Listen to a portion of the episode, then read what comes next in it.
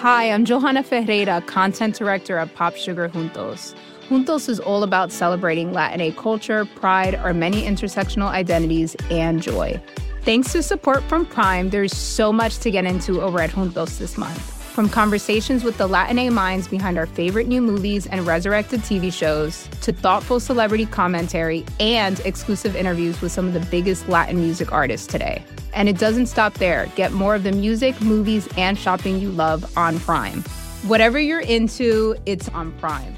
Visit amazon.com slash prime to get more of whatever you're into from streaming to shopping. And get all of our latest coverage at popsugar.com slash juntos.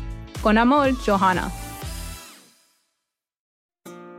This episode is brought to you by State Farm. If you're a small business owner, you know that it isn't just your business, it's your life. And whatever your business might be, you want someone who understands. That's why you might want to check out State Farm Small Business Insurance. Why? Because State Farm agents are small business owners too, living and working in your community. That means they know what it takes to help you personalize your policies for your small business needs. Like a good neighbor, State Farm is there. Talk to your local agent today. I always had the suspicion of this idea that there's the good stuff and the bad stuff. I don't think it's like that. I think being decent is um, a process that's hard. It's like doing science or, or working in technology. You have to get results. You don't necessarily know what'll work.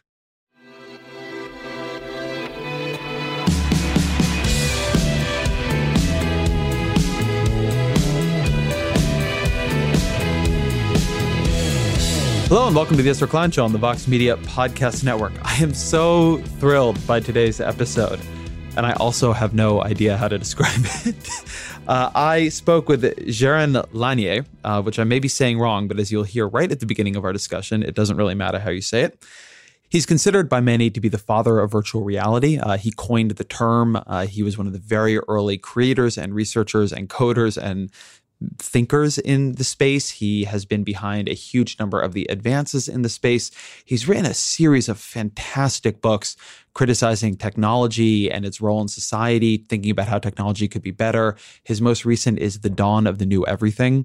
That is really why I wanted to talk to him. I have not read a book in a long time that I found as intellectually thrilling as that one.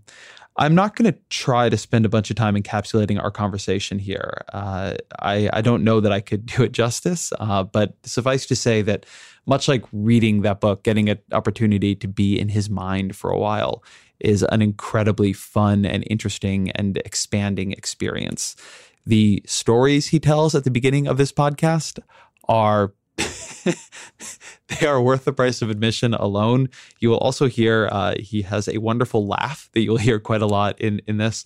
Um, he talks about a lot of serious topics with a lot of humor and an unbelievable level of intelligence and insight. So I felt very privileged to get to have this conversation with him. So without further ado, here he is. Welcome to the podcast, Jaron Lanier. which, which I pronounce that way because because you told me I could say it any way I wanted, and that there's a particular story behind why I'm allowed to say it any way I want. So, so why don't you care about the way your name is pronounced? Okay, well, in in, in the U.S., it's usually pronounced Jaron Lanier. Uh, so the Lanier part comes from Amelia Lanier. Do you know who she was? I don't. Amelia Lanier was one of the few figures uh, who we know was uh, a friend of Shakespeare. She's the first published female author of poetry in the English language.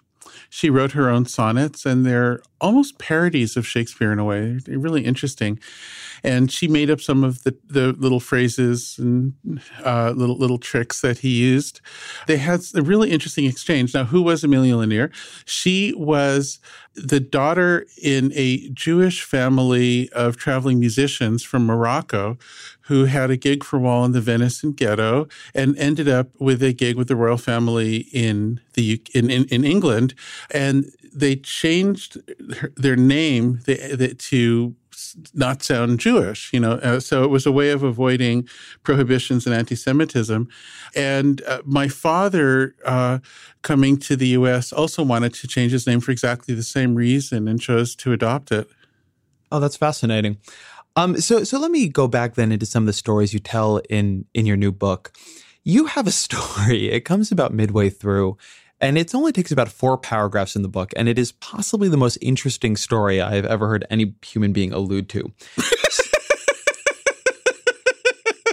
okay, now I'm wondering what this is. so I, tell me about tell me about trip sitting a dying Richard Feynman, the, the famous physicist, when oh. his cancer was oh. overtaking him and he decided that before he died, he should find out what it was like to take acid.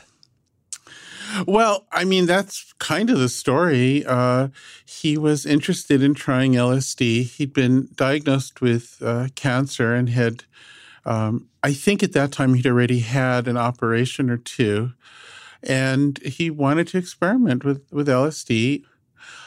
He wanted to be around uh, hippie girls, to be blunt about it. Uh, he was going to hang out at these hot tubs. Uh, but it wasn't Esalen, it was another place that happened to have hot tubs on a cliff above the ocean in Big Sur.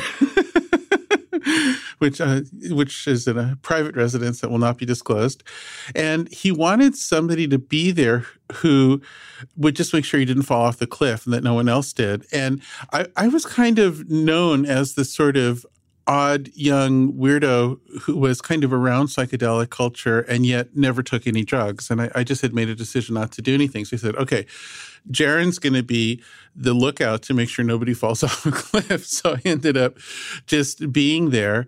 There's not really a lot to tell. It was fun talking to him while he was on LSD. He he pointed to his brain at one point and was trying to do addition. And he said the machine's broken, and he seemed to actually get a lot of pleasure from being able to get outside of himself a little bit he had a wonderful ability to always find joy in every setting that I ever saw him. And that was one of them. What do you think it was about you that drew people into the psychedelic movement to you?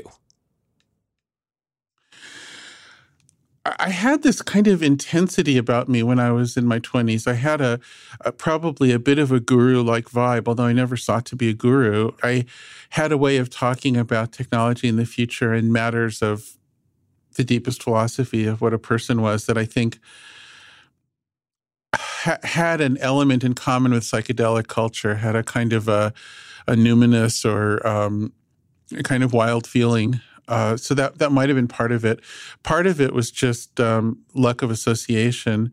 And in fact, I mean, one of the reasons, in fact, I, I, had even gotten to know anybody was that I had a long distance feud with Timothy Leary before I met him, um, because he he had started to talk about virtual reality, which had gotten into the news in the mid '80s for the first time.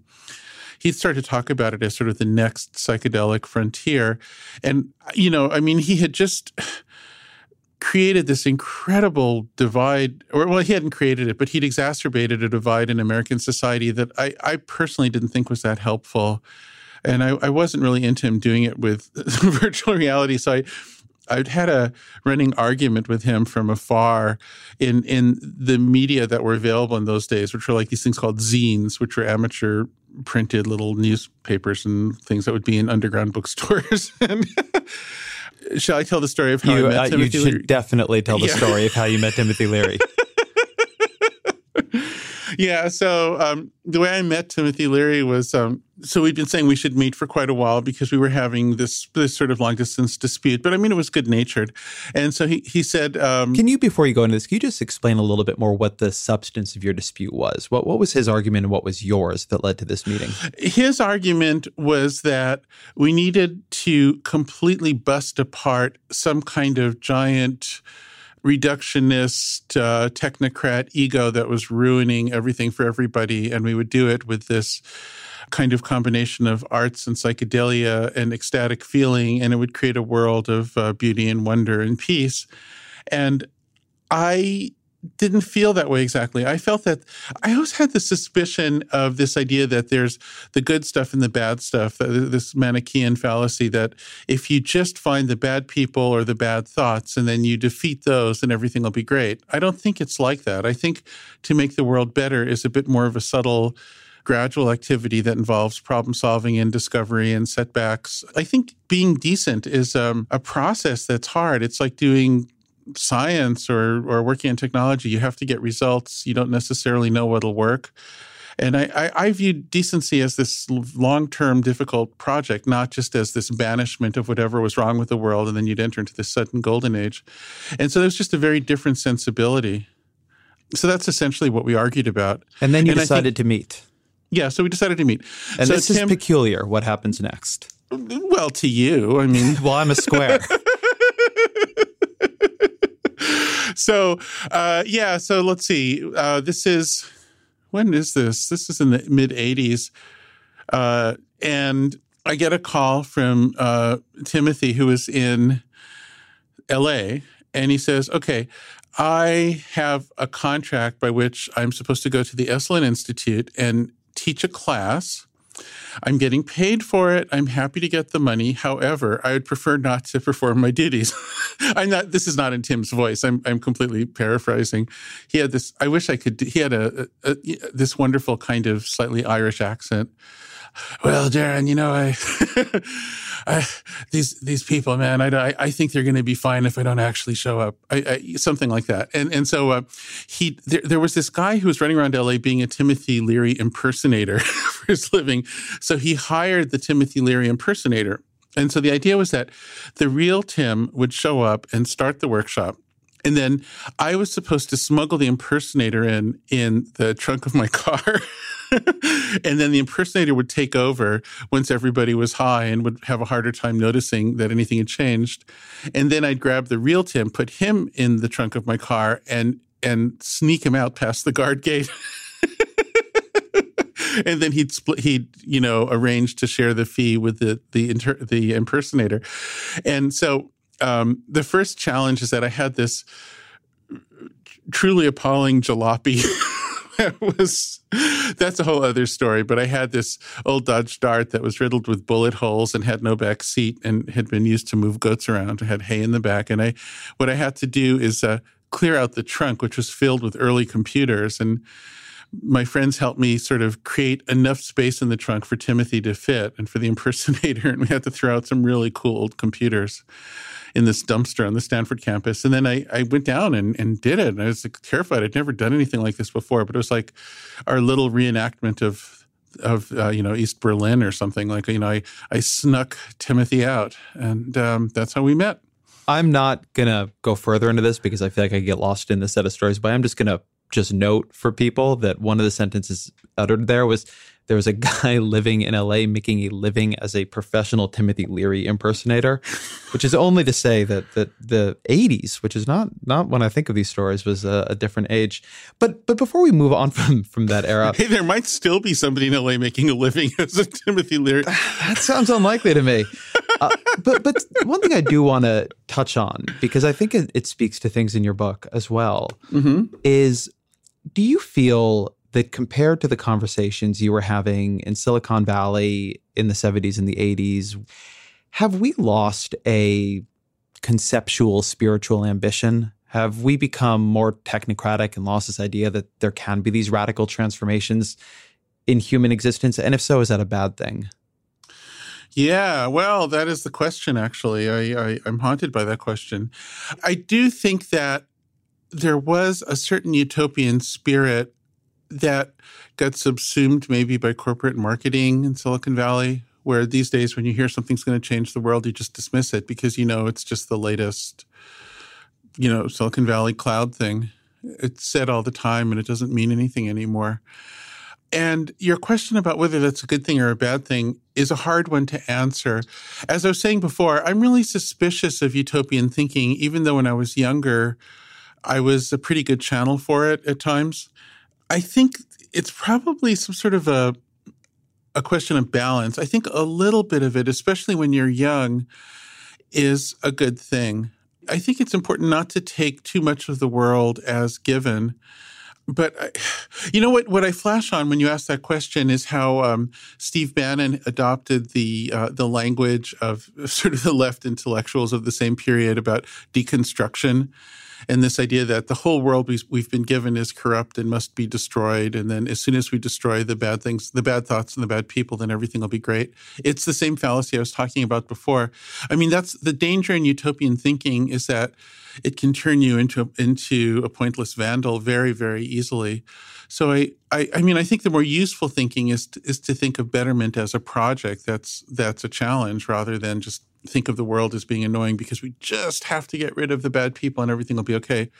If you can have just enough of utopian feeling that you do question the world as it is and imagine how it could be better. I think that's a wonderful thing. But if you take it too far, you actually undermine yourself. So I, I would say like a homeopathic utopianism, I will support. I like that line a lot, a homeopathic utopianism. But but, yeah. but I want to go in this idea of too much utopian thinking can turn you into a pointless vandal. You're you're mm-hmm. destroying mm-hmm. structures that you don't even fully understand. And on the other side, it does seem to me that Silicon Valley today, American politics today, including Steve Bannon, whose view of the possible is still quite narrow, uh, you know, despite the aggression of his rhetoric, you know, slightly different trade relations with China and that kind of thing. Mm-hmm. I do wonder if we have, in a consequential way, lost the ability to imagine substantially different futures in ways that could keep those futures from coming or separately makes it too hard for us to imagine things that feel outside our experience that are bad happening. Things like Brexit and Donald Trump, and much more traumatic and tremendous things beyond that. It certainly seems to me that we have suffered from a narrowing of imagination, a severe narrowing of imagination. As you might know, not too many years ago, I was still being criticized quite intensely for bringing up any point of difficulty in the online world because you were supposed to love everything about the internet.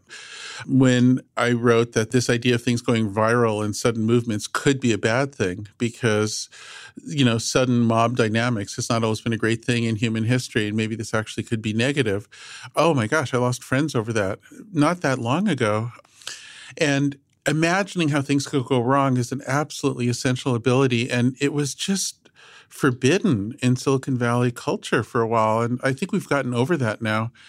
So maybe that's a small silver lining in how badly some things have turned out.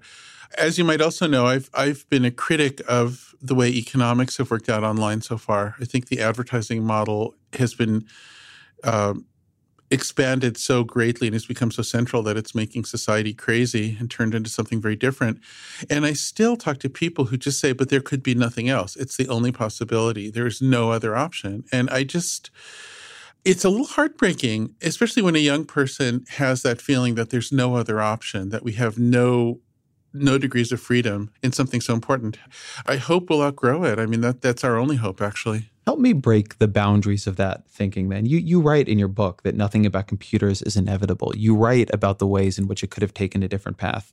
Just sketch out a theory or a picture of what it might have looked like had it taken a different path. Well, of course, there are quite a number of different ones. There's a particular choice that we made that I've been thinking a lot about lately, and that is the choice to demand that everything be free, but that we still do it within the context of capitalism. Uh, so that was a huge choice that we didn't have to make, and I think it was the wrong choice. So uh, let us go back to the 80s. Uh, are you up for this one? Sorry. okay. So back in the 80s, there was um, a tremendous imperative in the, the techie world of the time, uh, starting with the, the free software movement, that we shouldn't be paying for things online. It should be the ultimate democracy. It should be a socialist paradise, if you like. Code should be free. People should work as volunteers. There was a tremendous idealism about that. That was just the world we should have. And, and uh, if you tried to defy that orthodoxy, it was almost impossible. It was sort of like saying that I don't know. I mean, you were just, it was, there was no room for any dissension during that time. And I was one of the few who got away with a little bit of dissension. Just, I have my meal card because of my technical abilities and achievements. That's, that's ultimately, it's ultimately a meritocracy on that level, on that very narrow level. So I could get away with it a bit, but it was very hard for anybody to dispute this orthodoxy. But then there was this other orthodoxy, which is we don't want government in the middle of our affairs. We don't want that much socialism. We want capitalism. We want free enterprise. We love our Steve Jobses. We love our Bill Gates. We love we love the hero tech entrepreneur who, through sheer, sheer will, changes the world. And so you had these two idealisms that coexisted. Everything must be free, but also we love our tech entrepreneurs. And so if you're going to have everything be free, but in a capitalist society, there's exactly one solution left, which is advertising. So everything online would be free and it'd be paid for by advertising. And so it seemed like there was a happy solution and everybody could get along. Google really sort of reified it with its business model. It was the first really big cloud company to, to choose the advertising model. The problem here is that as technology improves and algorithms improve, and the whole system is just trying to optimize itself, which is what happens, advertising turns into something very different than what started. It turns into behaviorism on a global scale. It turns into feedback loops that modify people's behaviors by algorithm and for pay. And once you've gone over that threshold, you really make society insane, which is exactly what I believe has happened here. So, but I think that you walked right up to the precipice of describing the alternative here and didn't quite get there. So, I want to I want to take us back. Um, mm-hmm. Obviously, at a certain point, we forked in the road, and we have Google, and we have Facebook, and Twitter, and all these different things that are an advertising model. Talk to me about what a digital world would look like that hadn't taken that path that was based on payment or authorship or mm-hmm. whatever it might have been. Well, there's not just one alternative, but but but to just uh, imagine one yeah, alternative. But in imagine, well, for instance, let's suppose that you were asked to pay a very small, modest fee to use Facebook every month, kind of like the way you might pay to use Netflix or something like that. But then let's also suppose that since you're contributing if you happen to be super successful and you get a lot of notice and a lot of people uh, uh, care about what you're doing, all of a sudden you'd make money from it. And there might be a rather significant class of people who actually make their living directly from that, from royalties for being really effective on Facebook. They'd be a minority of the Facebook user population, but they, they'd be a significant class of creative people who are making a living instead of being displaced by robots, you know? and and uh, that to me seems like a very plausible, economically sound future. And by the way, uh, for the first time, there's going to be a session at the American Economics Association meeting on the economics of this potential future. It's finally starting to gain some notice in the mainstream economics community. There's some problem solving left to do about exactly how it would work, exactly how the algorithms would work to decide how much somebody gets paid, and all kinds of little questions. But there's no theoretical barrier to this future existing. And so, if we entered into a future that looked like that, I think there are two major benefits. One is there'd be more people who aren't being put out of work by by improvements in computer science. But a second thing is that and this is a little subtle, there would be some other additional incentive structure other than the pure grab for attention in the online world for online people you know? But is that is that true? I mean i think of what you're talking about and while i understand that there's a subscription payment would be a different input of the payment it doesn't sound that different from on the other side for the creators say what a youtube does. But but to get paid on on the youtube platform it is also you know a huge attention grab. Well, the thing about the way YouTube pays people is they do it in a, a, sort of a communist party way. There's a central a central bureaucracy that sets its own arbitrary decisions about who will get paid and how. It's not really an open marketplace. And so the distribution of rewards in it are narrower, I believe, than they would be in an open marketplace. So fewer people are benefiting. And also, the people who get paid serve the purposes of Google, which are not necessarily terrible. I'm not saying that's a great evil, but it's not a sort of an open marketplace where new purposes can emerge. So I, I would say what Google's doing counts, although it's at least a step in the right direction. This episode is brought to you by State Farm. You've heard it before. Like a good neighbor, State Farm is there but it's more than just a tagline. Because State Farm agents are small business owners themselves who live and work in your community. And if you're in the market for small business insurance, who better to work with than an agent who understands what it takes? State Farm agents can help you create a personalized insurance plan that fits your small business needs and budget. Talk to your local State Farm agent today about small business insurance. Like a good neighbor, State Farm is there. If we weren't doing this grab for attention, what would we build on? What what would be ways to reward creators that would push for something that isn't just getting a lot of eyeballs?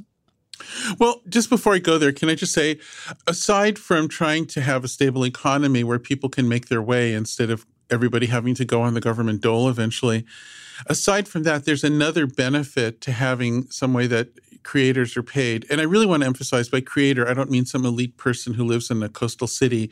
I mean anyone, anywhere who gets a following online for any reason. And the reason why is that right now, you basically have people who are either trying to get attention from themselves online or people who are putting money into the system as so called advertisers to try to change the world in some way. And in both cases, the motivations are emphasizing what I'd call negative emotions over positive ones. If you want to get attention for yourself, it's easier to get attention if you scare people or annoy them or make them jealous or something like that. And so you, you tend to have this uh, incentive structure that brings out the ass in people. You know, you have a lot of people acting out like kids online and a kind of a a mean environment overall, a hostile environment.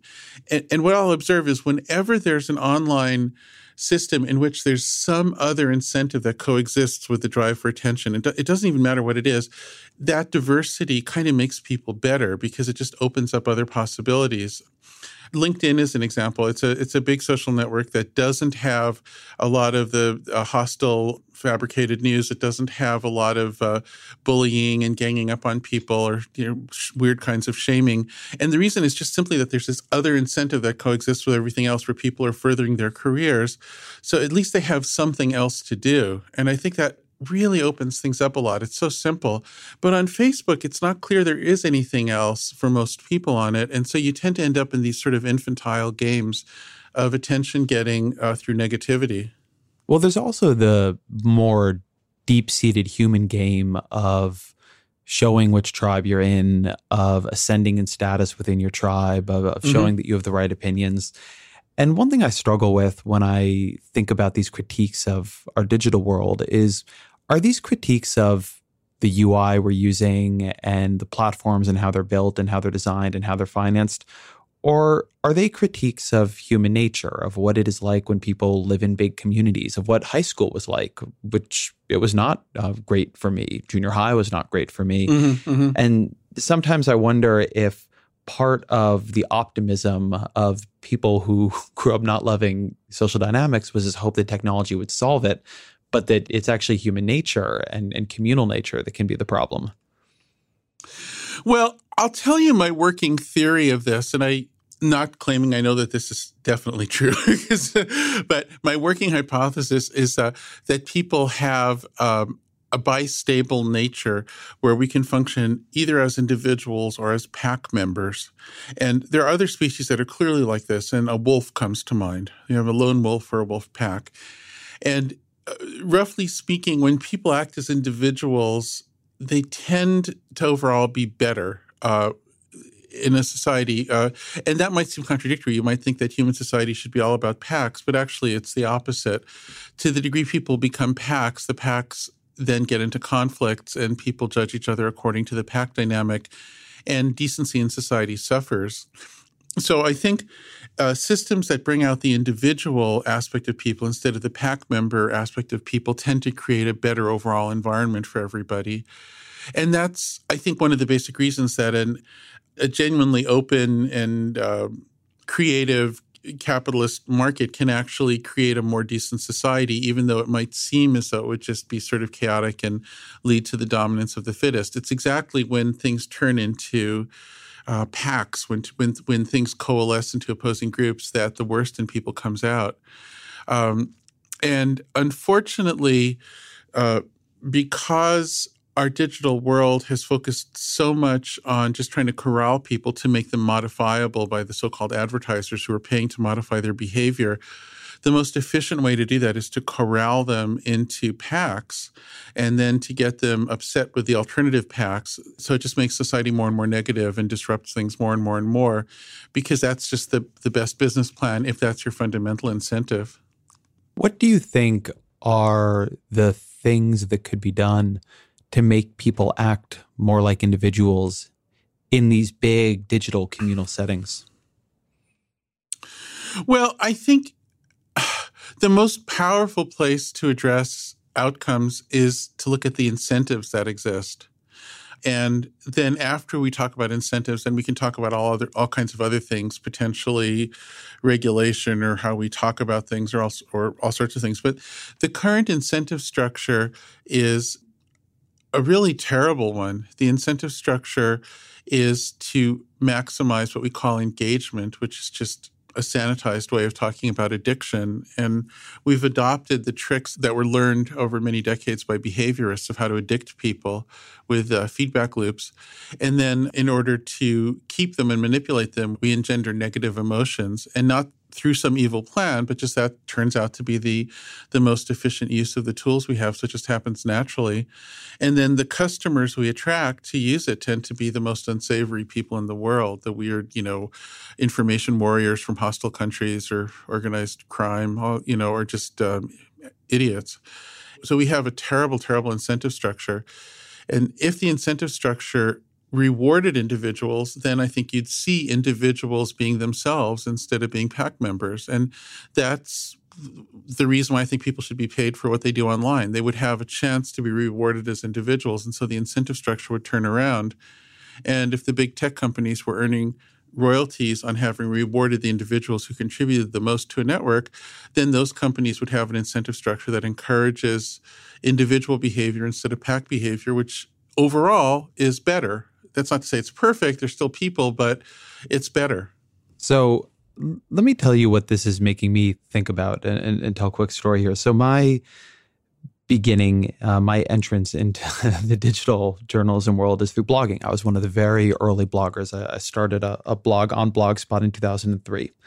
And I had my own blog until, you know, roughly I became a professional journalist uh, in late 2005 and you know probably gave up sort of what I would think of as a personal blog in 2009 when I went to the Washington Post. And in that period, blogging was this very human thing. And the way you got bigger was you got links from other people. And the way you kept readers was they had to bookmark you when they came back. Um, and so you were building something that they had to really like and had to make affirmative choices pretty much all the time to come and see. Either they had to put you in an RSS reader or travel to you, whatever it might have been. And I felt like I was a very authentic version of myself as a blogger. That that it was a very humanizing thing for me, for my audience, for the people I was reading. You know, I would put recipes up. It, it had a a very rounded dimension to it. And then as I began writing in the social era and also in a more professionalized way, I felt who I was become flattened because I was writing to achieve pretty big scale. I was writing to make sure that the um, big um, advertising uh, supported institutions behind me weren't embarrassed. And it just it was just more professional. Uh, you know what I wrote on was more limited. Um, it was only things I really had the authority to speak on or thought I could have the authority to speak on. And I really lost any sense of myself as a, a human in my relationship with my audience. And funnily enough, the thing that has brought it back is actually podcasting. And I was trying to think of why that was, why I'm comfortable in podcasting. You know, having this conversation, or a couple weeks ago, I spoke to Robert Wright about Buddhism and mindfulness. Even if maybe 70% of my interviews are political, 30% are just things that I'm interested in that are non political and are not really associated with my professional persona as I consider it. And I think the reason is again, it's subscription once more that I have to have people actually come back, that they have to make an affirmative decision. They're not just going to see it because it's shared around by an audience that doesn't know me and doesn't have any context for me on social media. And so, even though I'm not sure how different the economics are, my podcast is advertising supported, as um, are my articles for Vox, as are my articles for the Washington Post. I do think the way people find you really, really changes what you feel able to do for them and do with them. The degree to which people are choosing to engage with me on a podcast is different than people who are not choosing to see what I have done on Facebook. They're just getting it shared by a friend. Um, and, and, it does really change the way I find I act, even though I'm the same person doing the work in, in, in under both conditions. I have also had that experience. I think the podcast world is, in general, a more humane and beautiful world right now than a lot of others online. Uh, part of the reason why is that the podcast format doesn't lend itself as easily to being mashed up and sort of subsumed by some meta service by one of the bigger companies. So uh, you it's hard to do sort of like a stream of podcast excerpts that people would use that would subsume the original podcast context to where somebody wouldn't have to think about you individually, but would just sort of, hey, I'll just listen to my podcast meta feed today. That sort of thing hasn't come together. If it did, then you'd be back where you were.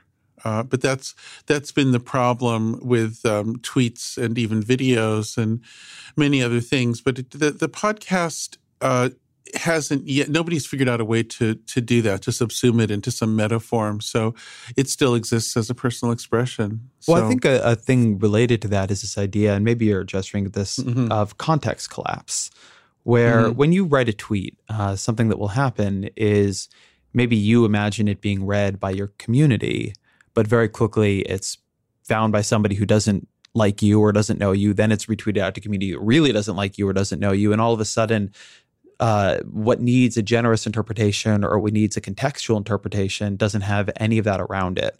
And yeah. it just becomes, you know, the, the, the wolves are at the door. So you become more protected, you become more careful. I don't really know why, because you could certainly come onto a podcast and pull something somebody said out of context. But because these are long and they're involved and you know you have to subscribe to get them people don't really seem to do that so i am willing to try out ideas here and say things that are not fully thought through and make a mistake in how I say something in a way that I am absolutely not willing to do in other places where there's a lot more drive by reading or watching or whatever it might be. So it's much then easier for people to look for things to take out of context.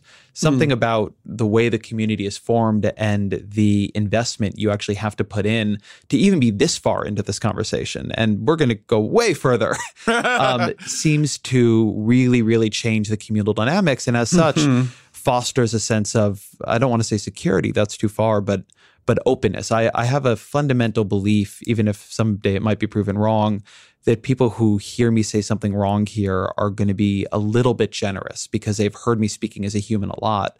And I don't have that when I'm just writing for a, a mass audience.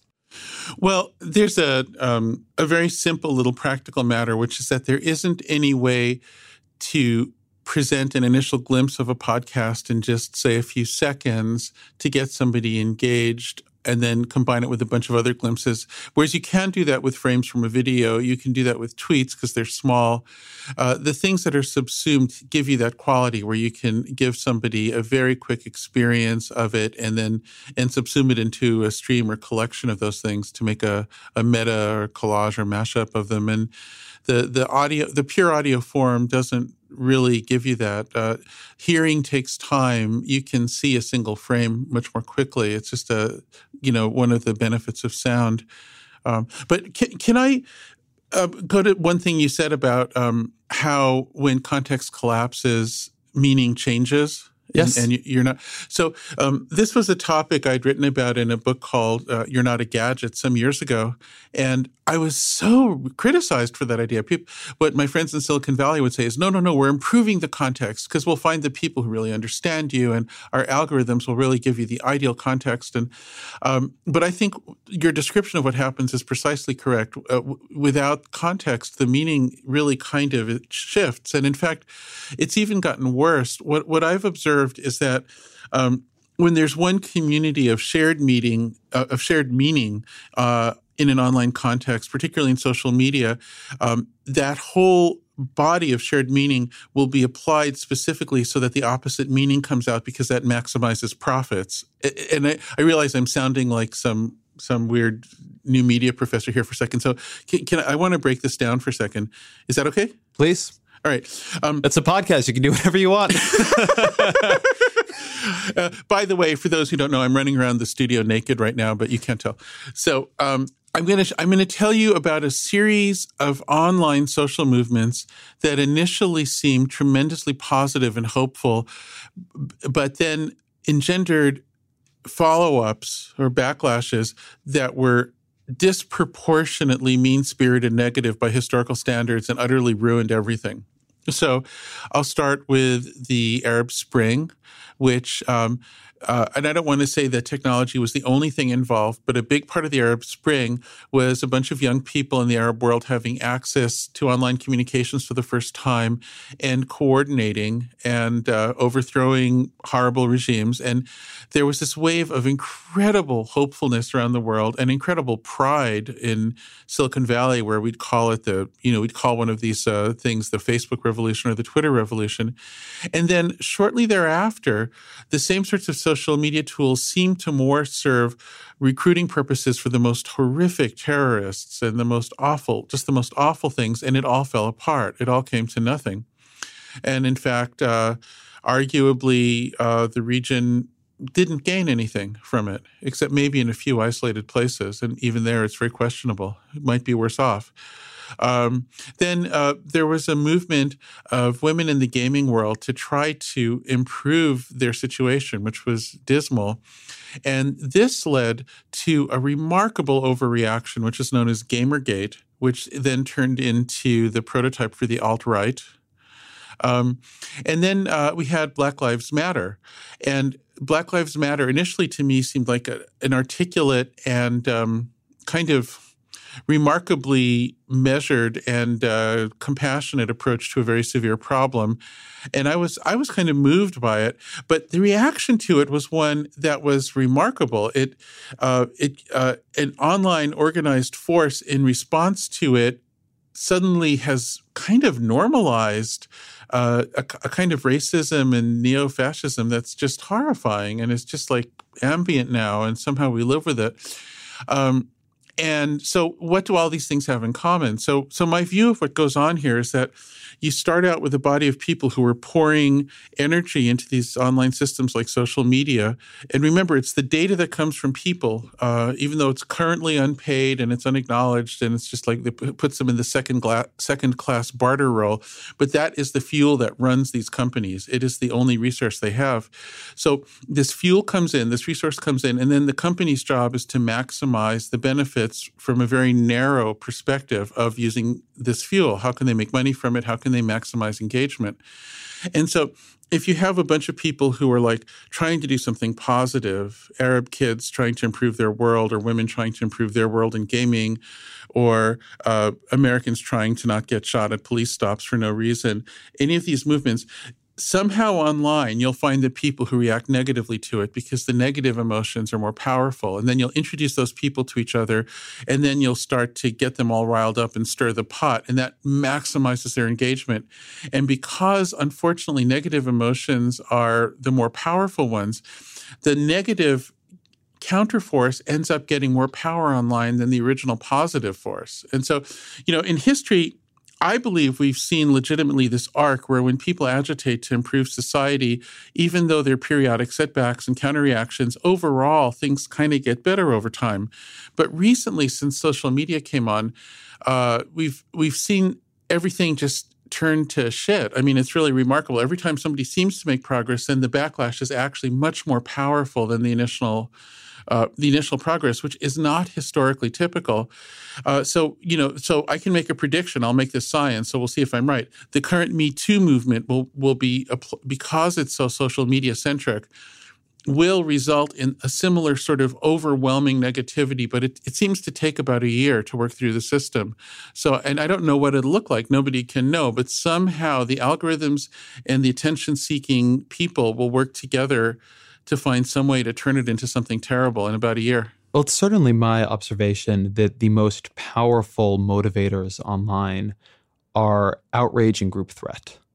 Mm-hmm. They're not the only ones. People share That's things right. for lots of reasons, but there isn't anything as consistent as outrage and group threat. That's absolutely correct.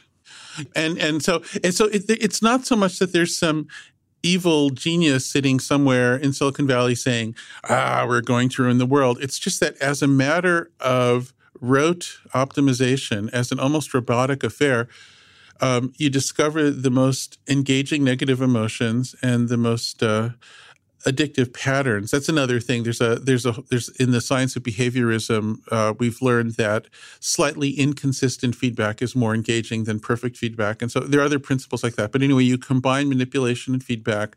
You select naturally, not out of any ill intent, the most negative emotions, and then you engage people by ruining society, and that is the current business model. So this is a good bridge I think, to some of your broader theories about human centric computer design, virtual reality.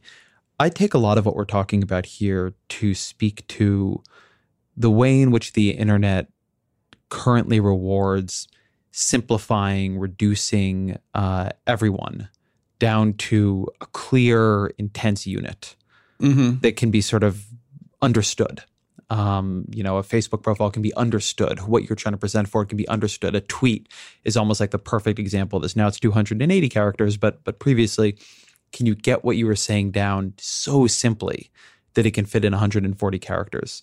And a lot of your works seem to me to have the quality of looking for ways to design digital interactions that make us more complex and weird and in some ways inscrutable, in some ways more messily human. I'd like to hear you just talk more about that. yeah. Um, it's not so much that I wish to add a degree of inscrutability that isn't there, but I wish to honestly accept the reality of the inscrutability that is there. And uh, this is this is a, a, bit of a subtle point. Um, when you work with information technology, you tend to start to dismiss and then eventually disbelieve in whatever can't be represented by information technology. And indeed, there might be some people who are listening who are saying, but anything can be represented by information technology, can't it? you know, and and no, it can't actually. Um, and uh, there's there's so many levels at which to address this. I mean, one thing is, um, I think it's helpful to to think of people as being somewhat mystical objects in the sense that we can experience the world, that we're, we're something beyond mechanism. And if I say that, it sometimes elicits a criticism that I'm being superstitious or supporting religious people who want to promote an agenda or promoting um, um, ideas about life after death or something like that. But I'm really not doing any of those things. All I'm doing is pointing out that uh, I do experience the world, and that, that that center of experience is something different from what I can measure with instruments in the lab. It's a different channel of knowing.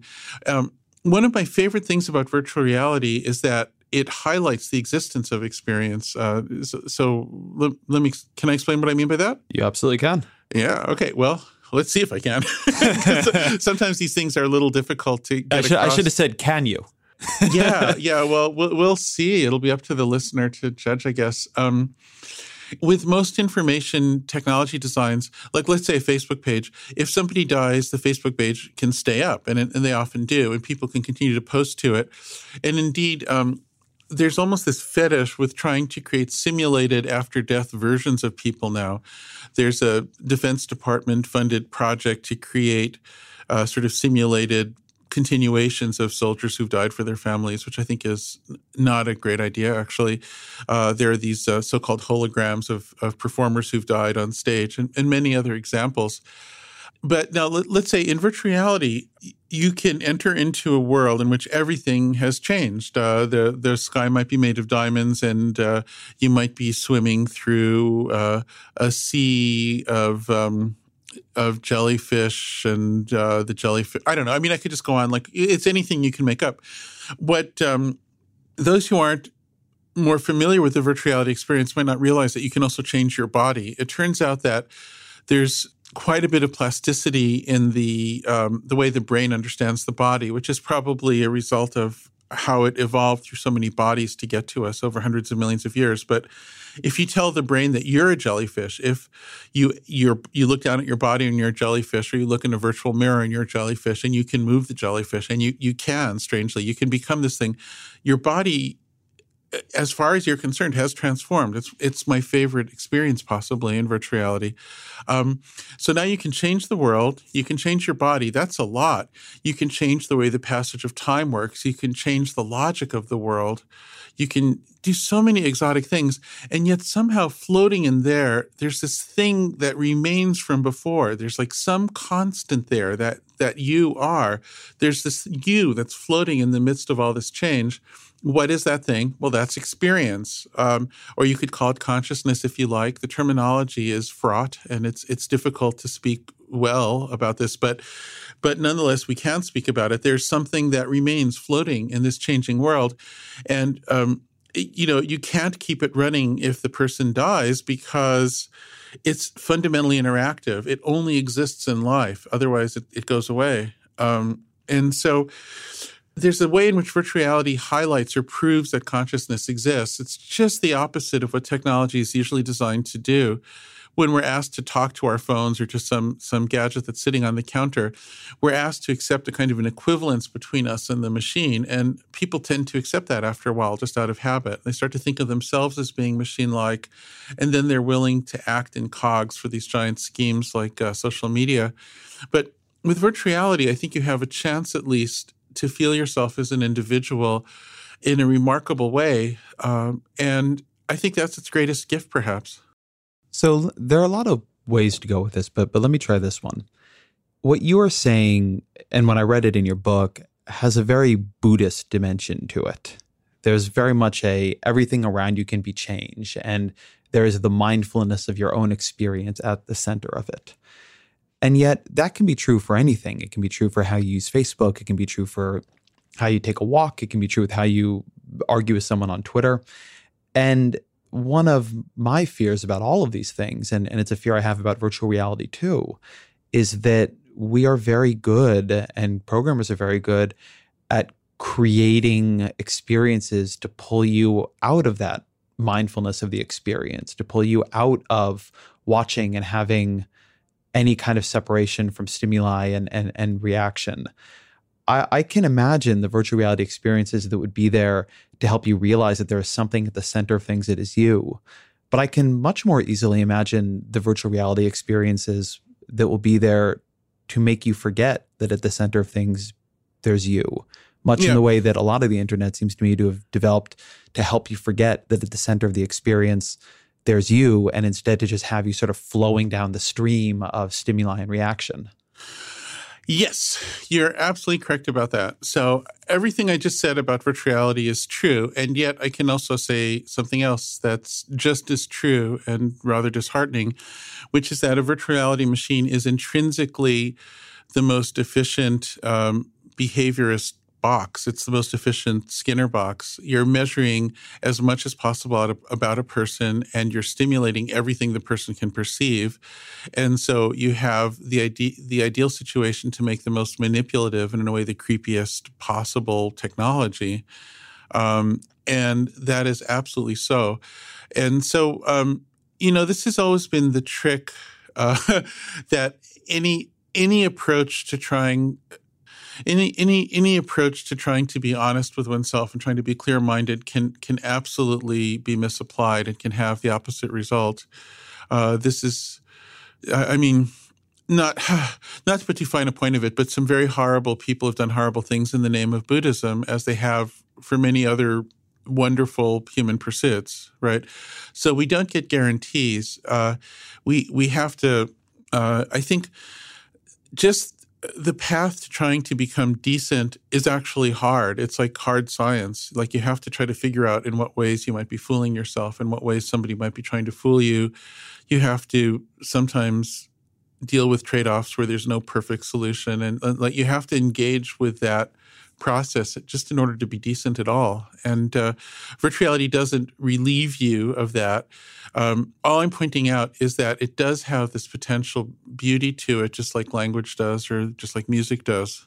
So let me express a fear about this that I've I've talked about with other people on the podcast, but I think you're probably really the right person to talk about it with. which is people here have heard me say that that I don't believe in the AI dystopia where we create artificial intelligence that tries to wipe us out. I'm not saying it can't happen, but but it's not something I spend a lot of time worrying about.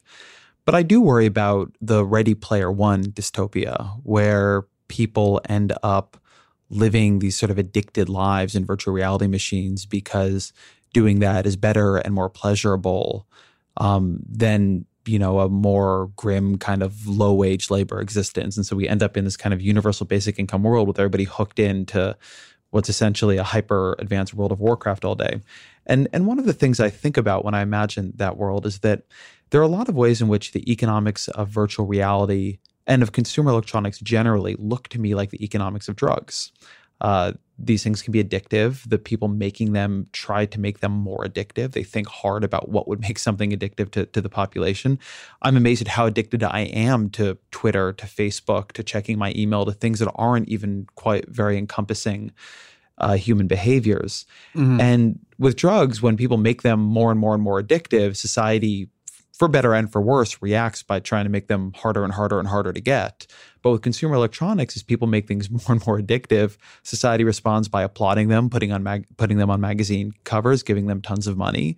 And so we are going to have these things that are going to advance very, very, very rapidly. Um, and the people making them are going to try their best to pull folks out of quote unquote real life and into their virtual lives as much as possible and there's no societal immune system to that in fact we we celebrate it but i'm not sure that we have the mental hardware and i say this for myself too to resist it at a certain point Hmm.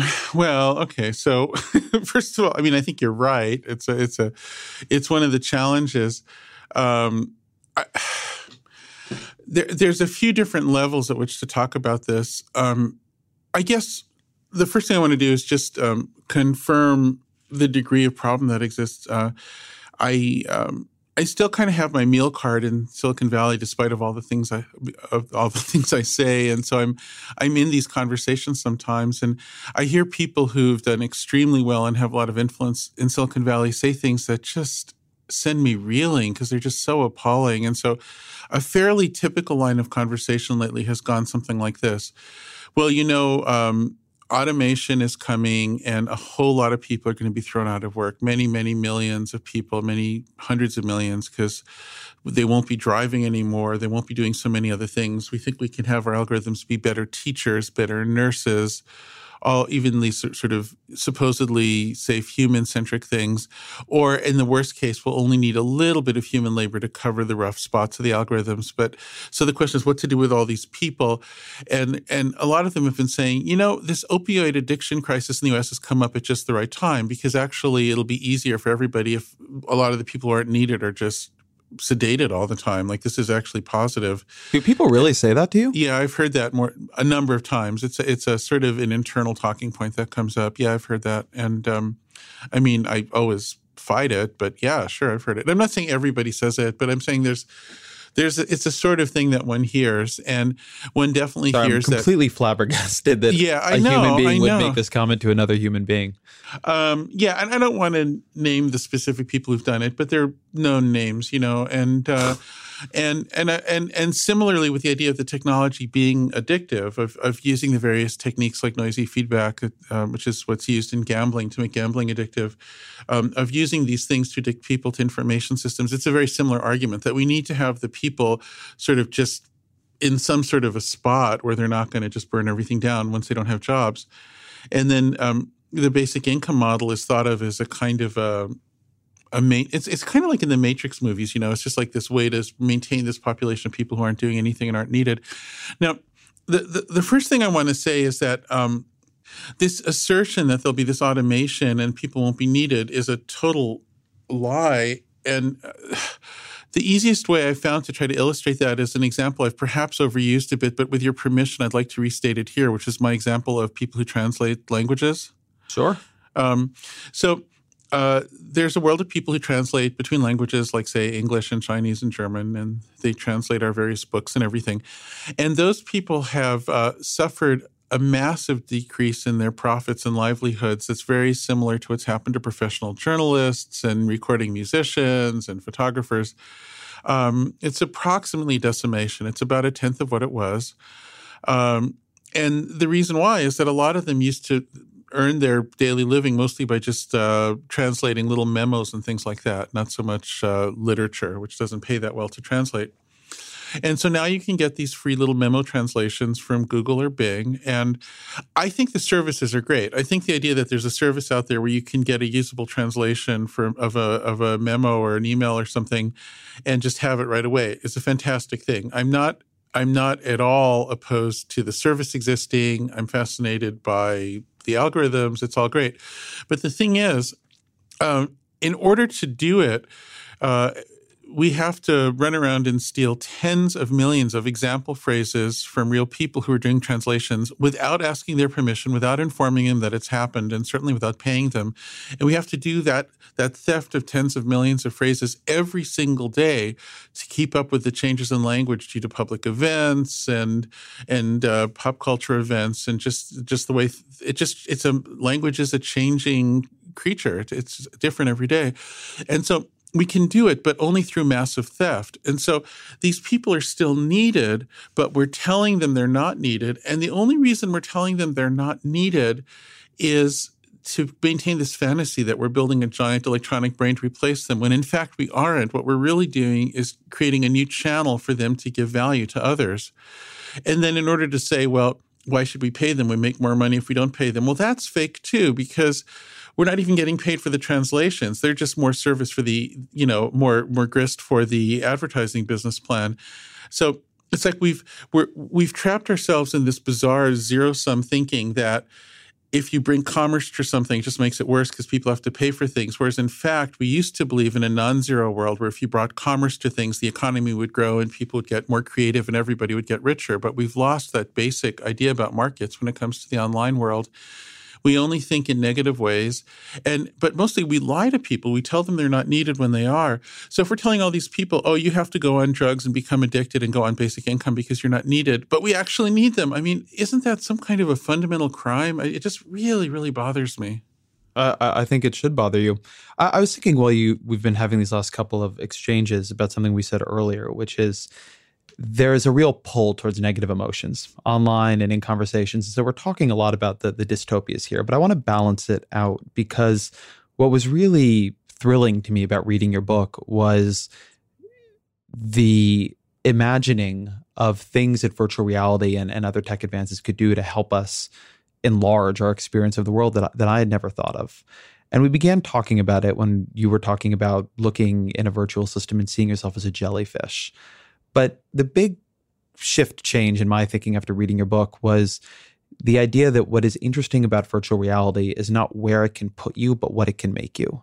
That it is the body you inhabit and the things you can do, not the sort of surrounding world around you. Um, that's much more a way of re-experiencing yourself than it is a way of playing a video game. And so I'm I'm I'm curious to hear you talk through. Can you just describe for those of us who've not had an experience like that, what it is like to inhabit a different body in virtual reality in, in as much detail as you can?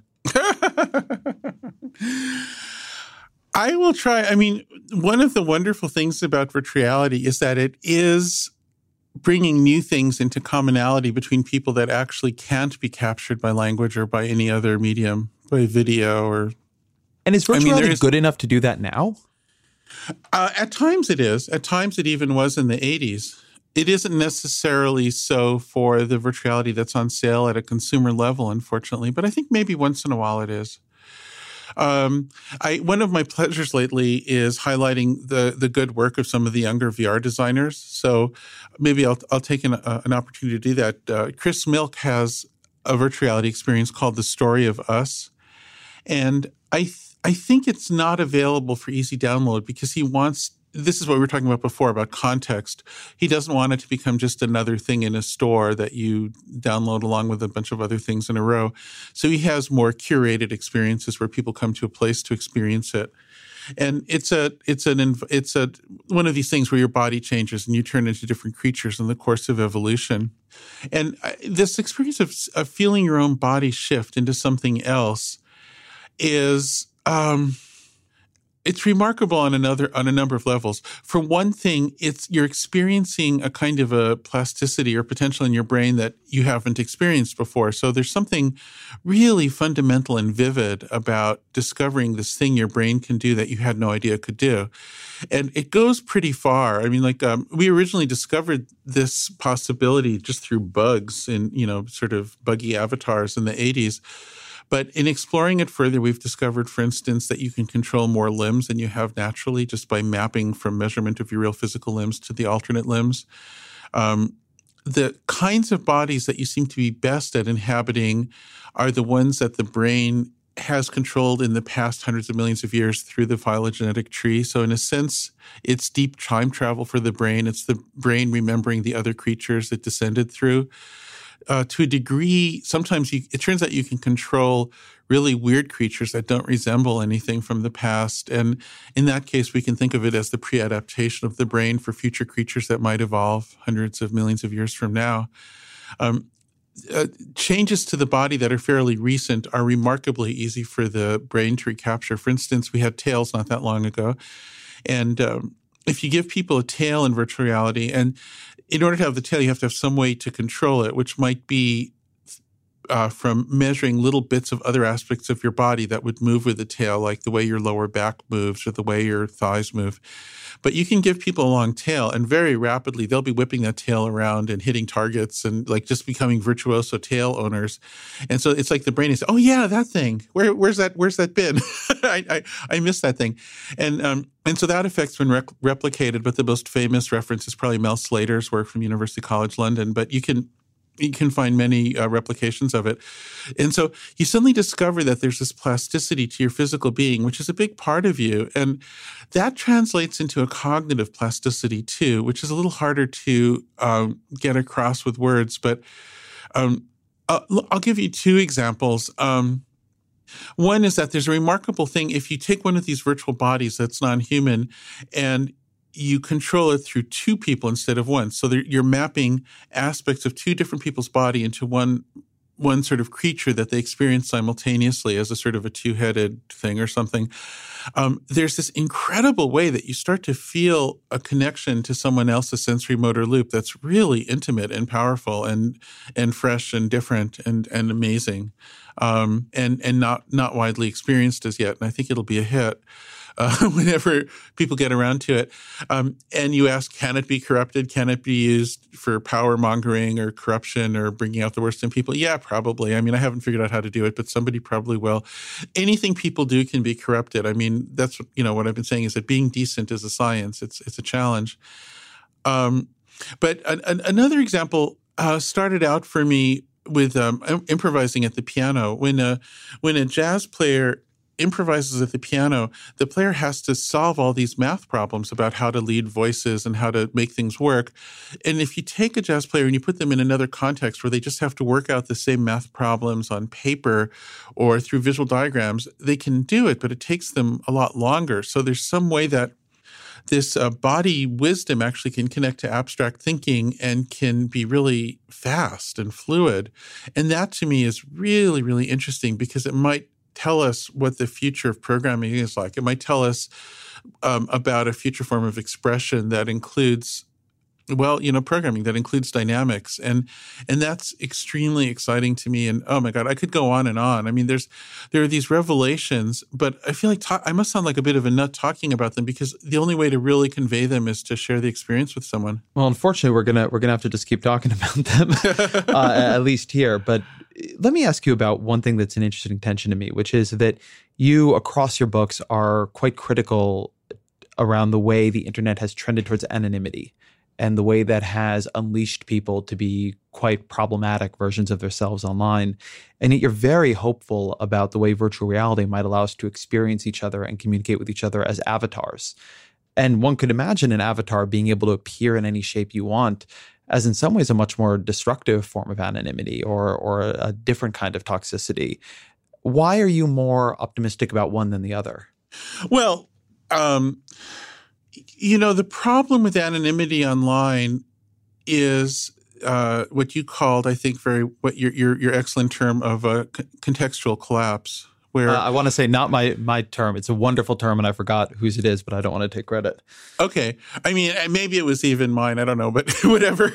But but it's certainly it's an important idea. It's not so much that when you become anonymous online, you become this totally blank slate with no qualities, with a pure voice. Instead, what happens is you're given a voice and an identity by a context that's determined by some central algorithm or some mob or something like that.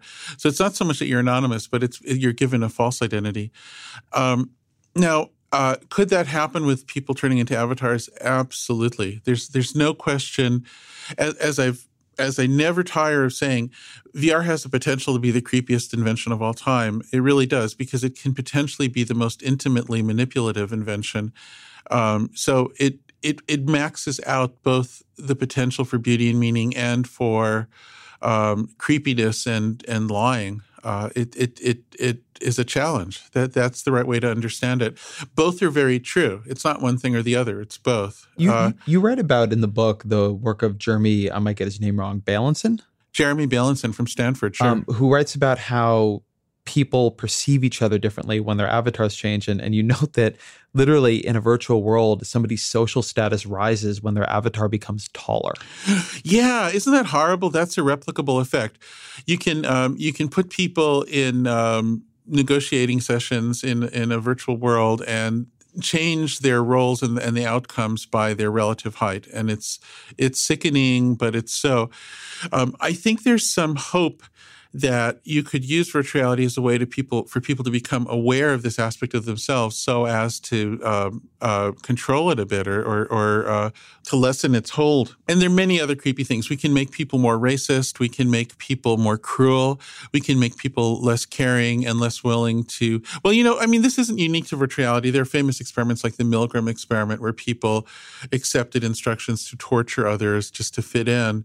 Uh, so you know, people are malleable and they they can succumb to tricks that will manipulate them. Uh, but also, people are capable of self insight. They're capable of having uh, greater um, abilities to be moral and to control their actions and to understand what they're doing. I mean, that's also a potential. It, both both things are true. Right. You could imagine you could imagine it being easier to have people run their own experiments, right, where they operate in a virtual world with different demographic characteristics than they typically have and just see how people respond to them.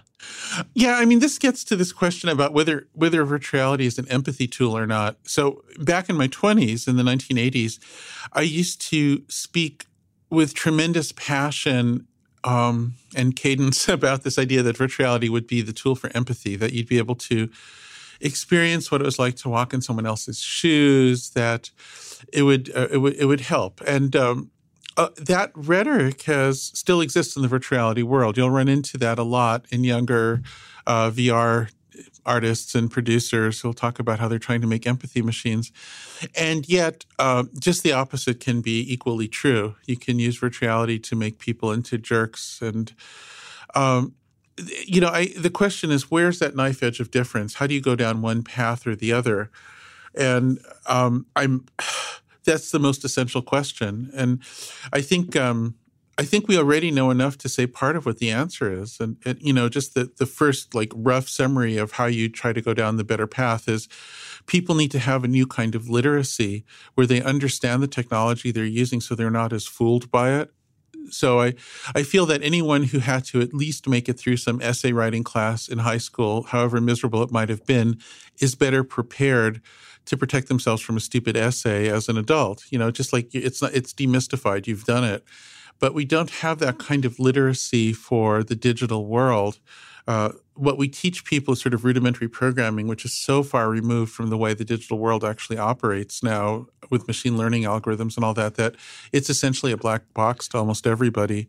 Um, and then the incentive structure. If we have incentives for personal betterment of some kind, like you're making something people want to buy, uh, as opposed to just pure attention getting or pure hiding from a mob because you're afraid you'll be clobbered, if there's just some set of broader incentives, I think a lot of people will find their ways to behaving better and being more decent. Um, so those those are two things: literacy and incentives to really focus on. I want to put a pin in literacy because I want to come back to it. But but but behind some of this is another shift uh, that I've had in my thinking around VR that I just think would be worth talking about very openly, which is I think most of us who are not that familiar with the idea of it think of it as a bigger video game. That is certainly how I imagined it. And then I had my my one and only experience with VR, which is probably about two years ago. I was at the Consumer Electronics Show in in Vegas, and I did a series of Oculus Rift demos. And a bunch of them were video game like, and they were more or less what I thought they'd be, which is they were very cool, but they were video games. They were very powerful video games. And then there was one where I was just there talking to a little burbling, big eyed alien that had some kind of facial tracking technology so it could look at me and it could change its expressions. And I was thunderstruck by how realistic the social interaction felt, even though that wasn't even representing a real person. And it was like in that moment when I realized why Facebook had bought Oculus, that this was going to be about social interaction much more than it was going to be about video games and, and video game adventures. But this is very key to the way you explain it in your book. You, you say the most powerful experience in virtual reality is recognizing another human being in it. Mm-hmm, and and mm-hmm. so I'd like to hear your thinking on on the ways it will evolve towards being a social technology more than just what I think a lot of people might assume, which is a successor to the PlayStation or the Xbox. Mm. Well, I mean, the term virtual reality exists. I, I, coined it specifically to differentiate it from what was called virtual world technology, which was the thing you're talking about of just one a time uh, experiencing some world that's presented to them. Um, so, uh, yeah, the idea of virtuality is that you have multiple people, and the multiple people are expressing themselves within virtuality. They're inventing what's in the virtual world as they're in it. That's the hardest thing to do because it's a, a user interface challenge. But that that's the idea that you're co-creating a sort of a, a collaborative waking state dream with other people as a new kind of conversation. That that's the idea, and that's that is certainly the reason Facebook bought Oculus. Um, and uh, I mean, of course, the problem is that uh, Facebook is one of the worst abusers of the addiction manipulation um, paradigm for for making money online, and so one hopes that they will transform themselves to have a different business model before VR becomes more widespread and much better. Um, also, very disappointing is that the uh, the founder of Oculus uh, was a very bad actor online who uh, um, acted in concert with like uh, Russian hooligans, um, do, um, what he called shitposting about Hillary Clinton in general. In general, just trying to make the world nastier and rile people up because uh, of that feeling technical people have that everything that came before isn't worth saving and we should disrupt as much as possible. And um, so there's a kind of a human tragedy at the core of Oculus, and yet there are some amazingly wonderful, sweet uh, you know, super well intentioned, creative, wide eyed, great people. You know, I mean, uh, there's fantastic people at Oculus. And so uh, one hopes that um, their better natures will come to the fore once it becomes more mature. Imagine we're 20, 30 years in the future, and we are looking back at virtual reality that either went in a more humanistic direction that helped us make better decisions, be better versions of ourselves, or we're looking at one that went in a less humanistic direction that became uglier that that is sort of the worst of a twitter mob that we have the real trolls living under virtual bridges now what do you think will have been the decisions that separated one world from another well I, you know, uh, there there are various points of view that could be really legitimate on this. I've I've come to feel that the choice of business plans and and incentives are the most important underlying factors to, to the outcomes. Uh, so what I want to see is a world where Facebook changes to an entirely different model, where it's not dependent on what it calls advertisers, uh, and instead it's um, it's uh, a uh, content bridge between humans who earn money over it when they're really good at making stuff and uh, Facebook thrives through subscriptions and royalties on all the stuff it enables, but it's not trying to manipulate people anymore. It just gives that up. That in that world, I feel that virtuality would have a very good chance of being something extraordinarily beautiful that would help us understand reality better, be more sane. We'd find more depth and beauty in interpersonal connections. I, I think that. that let that, me push you. I just, yeah, I'm sure, sorry sure. to interrupt. Let me push you on why you have so much confidence in that world because I, I'm not a huge video gamer, but but I, I play video games, and that very much describes the PS4 or Xbox um, One model. You you pay money, you buy the games, you buy the system, then you pay a monthly fee to subscribe to the online world, and it is not my experience or my sense that those online worlds are particularly beautiful. Yeah.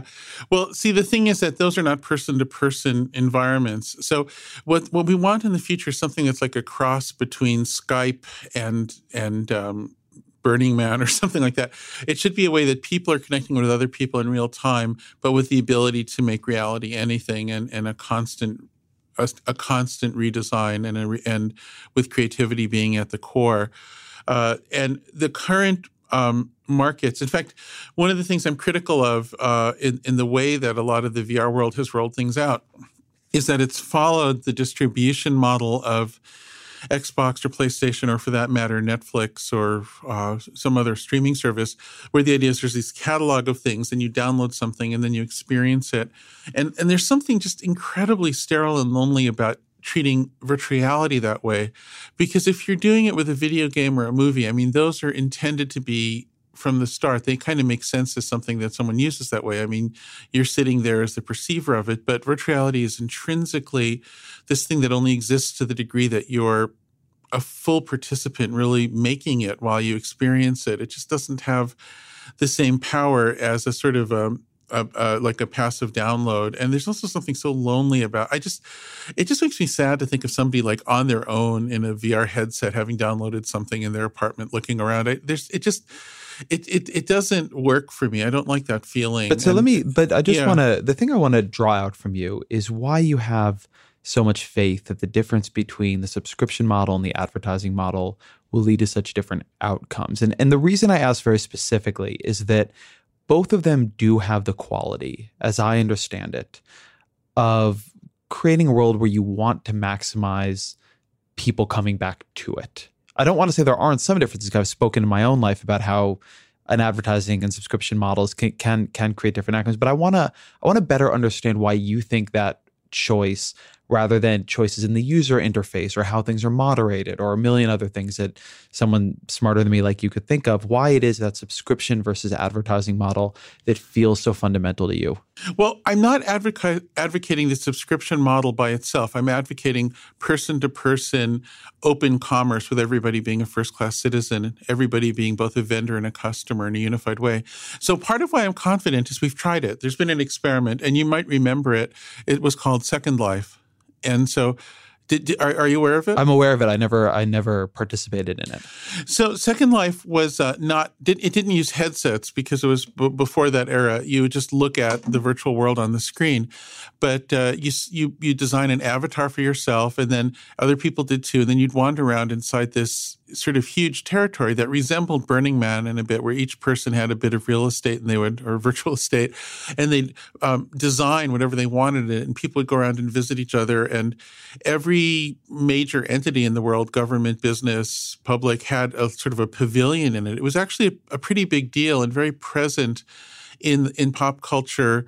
Um, with a role maybe not quite as prominent as something like Twitter now, but actually pretty prominent. And then the iPhone came along and the iPhone just killed it because it, it just didn't transfer to the small screen experience. So uh, it that that really stole its thunder. But for a while there, it was really kind of a thing in the culture. And I was an advisor to it, and uh, part of what I, I did with it was uh, put an economy in it. So you could buy and sell virtual stuff, including avatar designs and even fake physics for how things moved, and and uh, architecture and just all kinds of crazy stuff, animals, pets. I don't know. And what happened is once there was a uh, um, commerce available, person to person commerce, and it did, there was this whole other revenue stream for the company, where in additional, in addition to the subscription fee, people were buying and selling, and we earned a commission, and this this economy grew. And uh, the thing that I liked the best about it is instead of there being just a tiny handful of people who made all the money because they were the only ones who made content that mattered, there was a kind of a middle class that emerged of people who were pretty good at making some kind of content or another, and it was kind of a happy economy. I mean, you could see that scaling to a global level and having a decent society. Now, I'm not saying there weren't problems with Second Life, and anyone who is an avid user will um, easily be able to recount to you um, bad behavior, financial problems in it. Um, a lot of the tax authorities were not happy with us. Uh, there are many stories I could tell about what was wrong with Second Life. But to me, the experiment fundamentally succeeded. You've brought up Burning Man a couple of times. Do you go to Burning Man? Well, not anymore. It's just become too big and it's also become too classist. I mean, at this point, there's like you either fly in on a private jet and you're in this sort of isolated world of the Silicon Valley elite, or you're you spend hours and hours uh, trudging through the mud to get to it with all the the uh, lumpen proletariat, and I I I, I don't know. It just doesn't appeal to me anymore. But there was a time, there was a little while when it was a uh, in the book I call it a simulation of a simulation. It was almost like um, a simulation of what virtual reality might be like to a degree. When is the last time you went? Oh gosh, I don't know. I mean, so, I'm not even sure. I mean, certainly from before my daughter was born. So we're we're going back certainly fairly more than a decade. I should mention that the 2018 one um, is asking for people to imagine uh, how to live in an automated world with a lot of algorithms, and their um, their call for art starts with a quote from one of my old books uh, from "You're Not a Gadget." Really? So, yeah. What's so the I, What's the quote? Well, you'll have to look on their website. I don't remember it, but I I I I, uh, I was just contacted by them. They they they uh, they they want me to become involved for next year's. Uh, so they're they're they're going to try to to steer the art for the 2018 one to address some of these questions we've been talking about, I suppose. But so one way, one reason I think this is an interesting uh, experience for you is that here's something that felt to you like a like a virtual world requires a huge amount of engagement from the people who do it was for for many an, an, a remarkable co-created experience and over time as it got bigger and it's still capped in how big it can be you're here saying well it's too classist now. It's become too much about the money. And even and we're talking and we're having this conversation right after a conversation about why it would be good for for these virtual worlds to have more commerce in them. So do you worry that the experience you've had with Burning Man um, will be the one people have in virtual reality, which is that it ends up revalidating the the class structure we have. Well, you know, I I uh, when we started talking, I I was um, mentioning the danger of of utopian mindset. So I, I kind of. Um, I'm hoping that I'm adopting a sort of a homeopathic utopian approach here of trying to keep my eyes on a vision of how things could be better, but also being a realist. So I, I have no doubt that whatever uh, problems people seem to bring to bear into every formulation of society that we've ever had will repeat in the future. I, I, just don't expect us to completely reform ourselves instantly just because there's a new medium. So yeah, I would I would expect there to be all these problems, but it's a matter of degree. I mean, the, the problem with the online world now is not that there are people who are mean. Uh, it's not that there's misinformation. It's not that there's manipulation. It's not that there's addiction. It's that the quantity of all these horrible things is so great that it overwhelms everything and it's destroying society and, and ruining us. It's a matter of degree. So I'm not expecting us to overcome these things. I'm not expecting us to suddenly enter utopia. All I want to do is beat back the bullshit enough that we have breathing room to, to at least have some some element of decency in our society. And right now, we're failing to do that. Uh, a lovely point you make in the book is that the best part of a VR demo comes right at the end. And as somebody who's given a lot of VR demos, you say that the great trick is while they're under the headset to sneak fresh flowers into the room, so that when they finish, they they take off the headset and they see something natural. And you talk about how you like to take the the Microsoft HoloLens, which you work on, into the wilderness. I'd like to hear a little bit more about that moment of coming out and how being in a VR world changes your experience of the non-virtual world. Well, you know, before we were we were talking about how the sweetest way to, to experience virtuality is to, to, recognize that you are a center of experience, that your consciousness really exists and you're floating in there while everything else can change. Well, that applies to reality as well. Uh, so it's it's true if you put like a flower out in front of somebody while they're inside a VR demo, and then they come out and they look at the flower, the flower suddenly pops into um, a vividness that's not typical.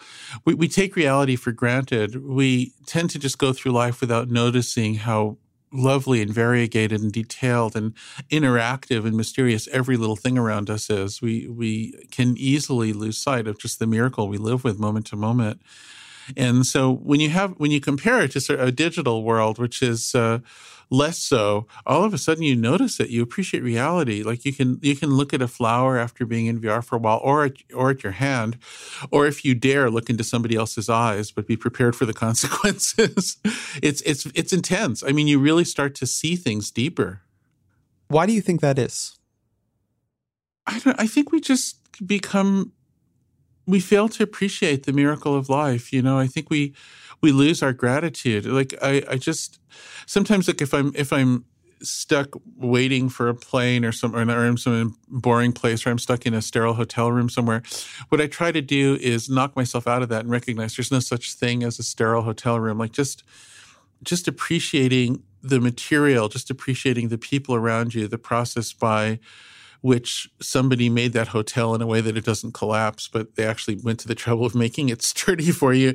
Like, just there's so many things that are, are really these kind of miracles and trying to capture that vivid sense that reality is real and, and the gratitude that comes with it. Um, I, I feel like I'm sounding sappy right now. I don't want to sound like some new age person here, but there's, there's this, um, there's this thing you can get in touch with, and you can certainly get in touch with it without virtual reality, but but I think uh, I have found that doing it with virtuality actually really helps. Um, I, I think virtuality is in a way. Oh God, I used to I used to call it what was I, I used to try to use terms uh, like elixir or meditation, things that come from sort of this the uh, the the the uh, new age or spooky or or spiritualist world, but the, it's like it's this thing in a high tech world that can just help you transcend a bit and notice what's going on. And of course, the real value is ultimately inside you. The gadget is just a gadget, whether it's virtual reality or anything else. But um, using it that way is just a particularly beautiful thing. So, you are somebody who seems to me to try to be very intentional about technology use, who's both a participant and a critic. You have no social media presence whatsoever. You've mentioned you have a daughter. How do you raise her? How do you try to create her environment so that she's intentional about technology? Yeah. So um, I, I have been asked that a few times. I'm beginning to think, you know, people should just ask her because, like, what do I know? I'm just the parent here. She's 11 and articulate. She could she could give you an earful about this. Um, in I li- we live in the Bay Area, and her her best friends have parents who work at the various tech companies, you know. So, uh, one of the things that's a really interesting social phenomenon is that the higher up somebody is in a tech company in Silicon Valley, the more restrictive they are generally about their kids' access to uh, internet technology. So we see a lot of like uh, Google and Facebook execs who have their kids in Waldorf schools or sort of like real or like on incredibly strict regimes of when they can access things. And um, I talked about it with her, and even though she's only 11, I really feel that she has to start learning to make decisions. You know, I mean, I, I feel like if I just ordered her not to do things, it's just a setup for her to want to do them. And so I'll reserve that for things I actually secretly want her to do, you know. But uh, I've I I try to not be super strict. I feel like she has to find her own truth and find her own lessons. Now, if I if I did see her falling into what seemed like an addiction cycle with something, I think I would try to intervene. But so far, she hasn't, and I I find that uh, speaking to her honestly. Um, and explaining to her what my concerns are, but then giving her a choice seems to result in her making remarkably uh, adult choices you know? So so far i mean she's only 11 i mean talk to me in a few years. I'm i'm terrified of what's I, i've been joking that what i want to do is move the family to an antarctic penguin research station uh, for like um, maybe a decade in a few years uh, with, with her you know? I, I don't know what to expect here but so far so good so then let me ask you the the question we used to end the podcast which is what are three books that changed your life that you would recommend others read I always have trouble with questions of this kind because I think too hard about them, and because there's so many possible choices. Um, I know in the I've often referenced uh, Finite and Infinite Games by James P. Carse, which uh, I find useful on various levels. Um, if you're engaged in something and you want it to be survivable, you want it to be an infinite game and not a finite one. And I think that that's a, a very simple and useful that, principle. That, that book, I, I hear about it a lot lately. Um, do you want to just speak for a second about what is a finite game and what is an infinite one? Well, a finite game would be like a single game of oh, football or basketball, and an infinite game would be the overall field or culture of football and basketball, which can go on forever, but any particular game has to end. And so, um, what I have found is that many of the speaking using the term game broadly, um, a lot of the games we enter into in technology seem to me to have the quality of a finite game. Like if your goal is world domination, then once you dominate the world, the game is over. You know, and so uh, thinking about what would constitute an infinite game is actually much more interesting because it has to be something um, where the goal has infinite depth to it, where there's some sort of infinite, unbounded evolution embedded in the idea. Uh, and so if the game you're after is, uh, let's say, deepening the level of meaning and connection and creativity between people, it seems to me that that could be an infinite game that can go on forever. Whereas if what you want to do is sort of optimize people to maximize advertising revenues, that's a finite game. You reach this optimum and you're done, and it doesn't mean a damn thing. Finite games ultimately don't mean anything. So I, I, have used it as a useful uh, lever to try to separate out different schemes and figure out which ones lead to something interesting and survivable and which ones don't. Um, so that's that's one I'd recommend. Was that clear? That was clear. Um, uh, I like Martin Buber's I and Thou. Uh, Buber and my mother's father were uh, associates, and uh, this is a, a book about um, con- connections between people that transcend um, mechanical like connections, and it's an it's uh, it's it's interesting and I think profound and clear.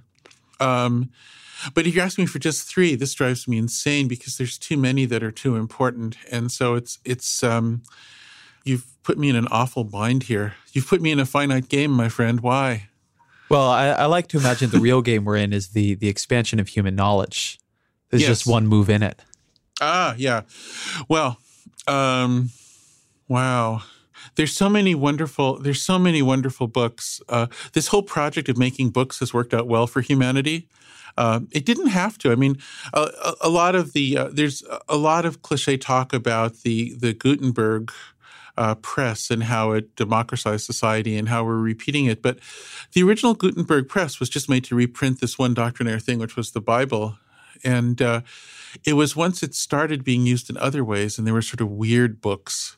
Uh, the next book after the Bible was this thing called, um, oh, I forget the full name. It's this obscure book about entering a dream world, and it was sort of the virtual reality of the Gutenberg era. And um, and and that that diversity, that opening up of things, is what made the uh, the press into an infinite game instead of a finite one. I'm not telling you I don't find that display of dazzling erudition impressive, but you're still gonna have to name a third book. Oh God! Give me some slack, man. You're taskmaster. Let me. Um, oh God. Um, well, I guess that art book that had the Hieronymus Bosch paintings when I was just a little kid, that gave me this sense that you could have wild imagination that transcends reality as given and still share it with people. That was probably a tremendously influential book in my life. Jaron um, Jaron Lanier. Thank you so much for being on the podcast. Thank you, Ezra Klein.